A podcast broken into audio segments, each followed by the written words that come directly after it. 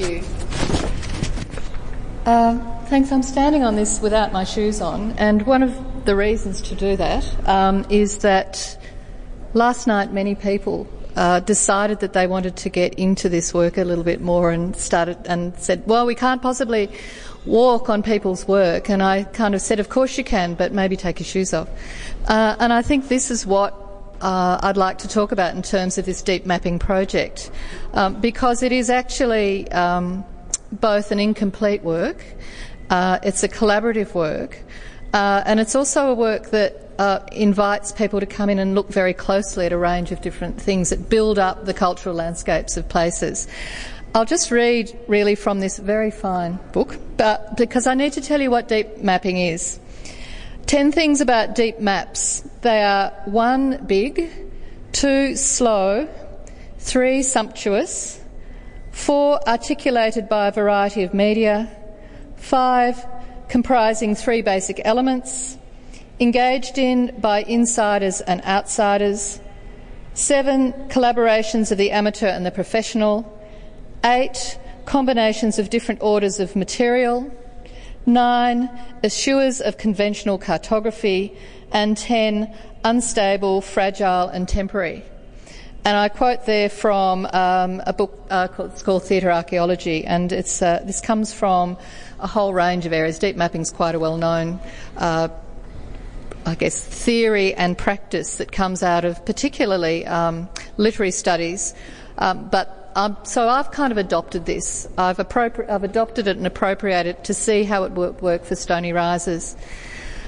The invitation to be involved in this um, through RMIT and the interest in Stony Rises was pretty compelling. I used to live in Victoria. I've moved to South Australia and I live in Stone Country. These three, um, well, this, these panels here, the three groups along here are Flinders Ranges country. Um, it's Oratunga country, which is north of Wilpena Pound. The other group uh, on the uh, uh, that you see in front of you on the far side the stone country is the stone country of the stony rises of volcanic country.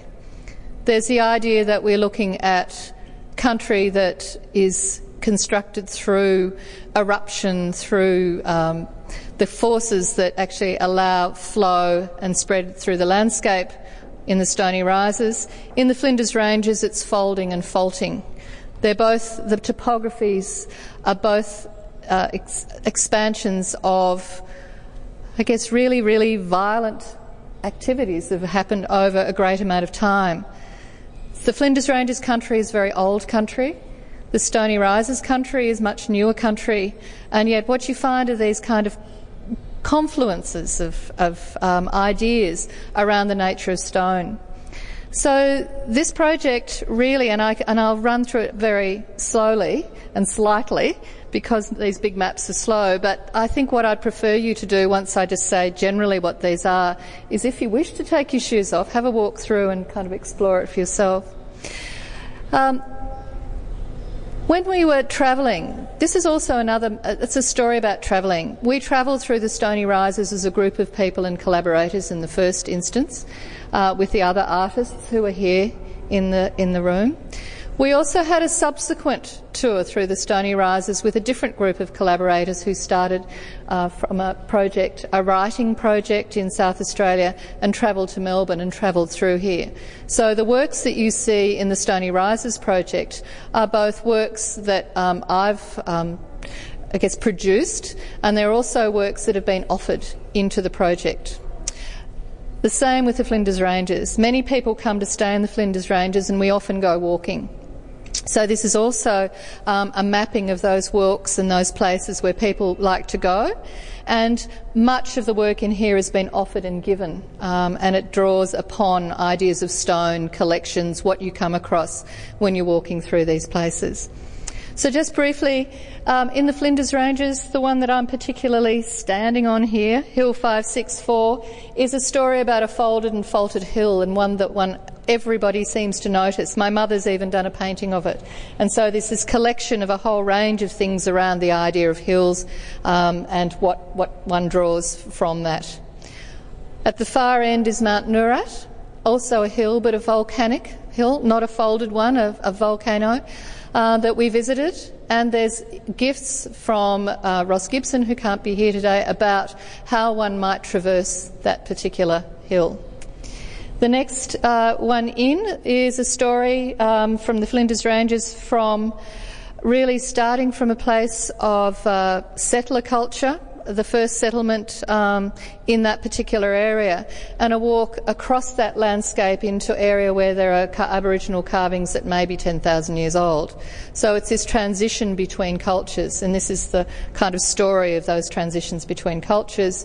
And in the Stony Rises section, the second one in, is the walk that we did at Lake Condah um, coming from, again, settler culture and walking further and further into the aspect of, of, of eel trapping and the way that stones were used um, to make these, these traps. Um, a colleague of mine who went through the Stony Rises, um, who has offered a, a piece, among others, which is actually a recipe for eels and uh, Stephen Liu, who we know quite well, has actually the uh, the embroidery there is all about um, one of his recipes um, about um, the preparation of eels. So. What's kind of interesting is that this particular project has actually engendered new work. So, some of those associations about what might um, arise from being in the Stony Rises um, has come that way.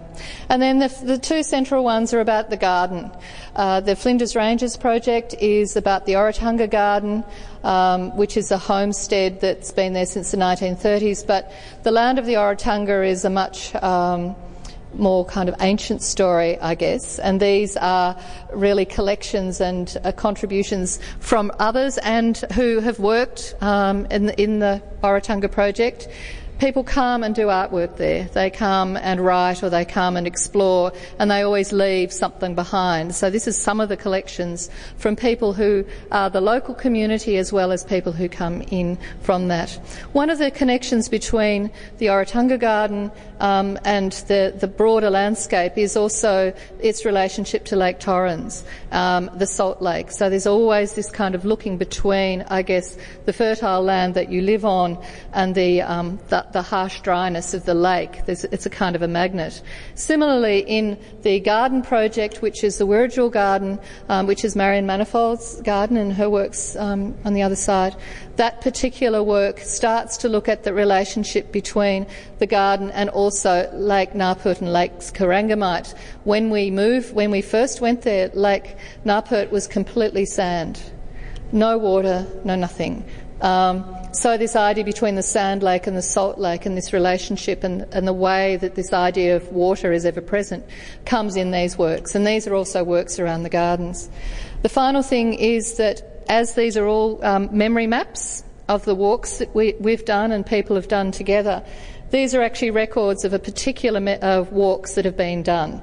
Um, so each of the digitals, and this is the other range of media, um, are just still photographs of a particular walk on a particular day and what was noticed. Some of them were done alone, but most of them were done with a collaborator with someone else. So there's a story behind each one of those. Um, I probably better stop now. Do we have any questions from um, the audience? I'll throw in the first one then. um, you mentioned memory, and that, that seems to be, you know, what a huge layer of this is mm. a memory of, you know, going back. Can you talk a little, perhaps a bit more about how you chose those different memories then? All right. Uh, um, oh, yes, that's it. It's actually more a kind of a set of coincidence. I think one of the things as, as designers, we build up this really big archive of knowledge. Um, one of the uh, Oratunga projects is actually an archive of sorts um, of all of the things that people offer. People come and do work, and if they leave, they actually leave something behind. Um, and I was kind of interested to see how that kind of method that kind of going back and sorting through an archive, but at the same time making new works, could actually apply to Stony Rises. Because I saw really that there was a whole group of people who were collaborating um, in certainly their own memories. As we were doing the walks, um, the particular walk with Marion, um, we walked around her lake one day, and there's a whole series of stories and a whole range of ways of actually starting to remember what was happening um, in that landscape at that particular time. And it's impossible to sometimes to write it all down. So how do you abstract those writings and, and what people offer to start to read and build up this quite, um, I don't know, uh, it's not really intangible, it's more um, know, coincidental set of things that, that just arise from being in a place, being there with other people, and inviting people to actually contribute or do something or speculate. So that's really, this is a kind of a methodology that you're looking at, I suppose.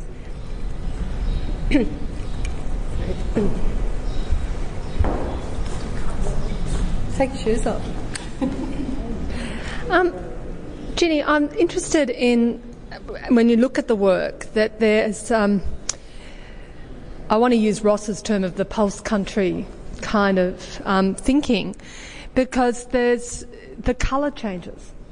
There is the, these very subtle, and I suppose it's most noticeable in the rocks because they're the things you know are true in the colourings.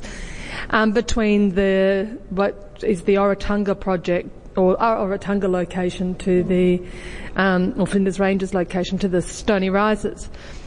And so, and there's all these various voices and artifacts within here. Yet, the, I'm interested in your aesthetic within this because although it's a, it's a collation of many things, it is still, to me, reminiscent of your other works. And so I'm interested to know how that, your practice manifests in the aesthetic of the work. Thanks, Lorraine. That's a nice one. um, I think the thing that the underlying structure of it is probably is the, the aesthetic. I mean, it's always that idea that you can take on what you get, but if there's an underlying structure, then you, it probably can all go together. It's a bit like have, making a garden. If you make a garden with an underlying structure, the way that it has, it works with drought or it works with growth or death or a whole range of things that you bring in, um, it enables that to come in and, and be brought into it and, and, and accepted. And then those, the, the kind of uh, collaborations that happen in the work are when you have these juxtapositions of everybody else's work. And you can start to see that there are other things that are, are built out of it. So new work comes because of these intersections. And it's been quite interesting that some of this work has been has, has actually come about because somebody's been in the car in the same time and thought about things, and then a, a number of these works are two people working on them. So, so I think that's the aesthetic. The aesthetic is one that you can take on board anything that someone gives you um, and start to try to work with it and expand it and actually encourage other people to work on it. Even since last night, with people walking on it and looking at it and lifting up the muslin, because it's the idea that if you lift up this muslin, then you can actually find what's underneath some of this and what comes to the fore and what moves around. There's so much, there's things that have been displaced. And so in that displacement, it's another kind of energy to it. Um, and that's what it's intended to do. Is this a final representation and could it be represent, uh, displayed another way at another time? And is it on the floor for a reason? Typically, things in a gallery, potentially on a wall. Um, yes, this is completely incomplete. In all the other places it's going, it's, there's a different space. And so actually, the original idea for this is it's twice as big as what you're seeing now. And actually, everything is much more spread out. Um, and the idea is that you can actually walk on, on it and people can actually bring things and offer stuff into it. So if somebody from the Stony Rises or from the Flinders or even other, if they, if they want to, things can be offered into it. So there's space for change. So it's constantly, it's constantly changing. So, and it might change next week and it'll change by people looking at it. So in the other galleries it's going to, it's going to be much more reduced again. And so what isn't here, but is there is the pile. So it's like an archaeological layer. So the bits that can't go in will actually be sit beside it in a, this kind of layer. So they'll still be present, but you won't see them. Yeah, always to be on the floor. Yeah, because I mean, if it, it's a landscape, and so it's a way of actually moving through landscape. Um, and that's that's why you can walk on it.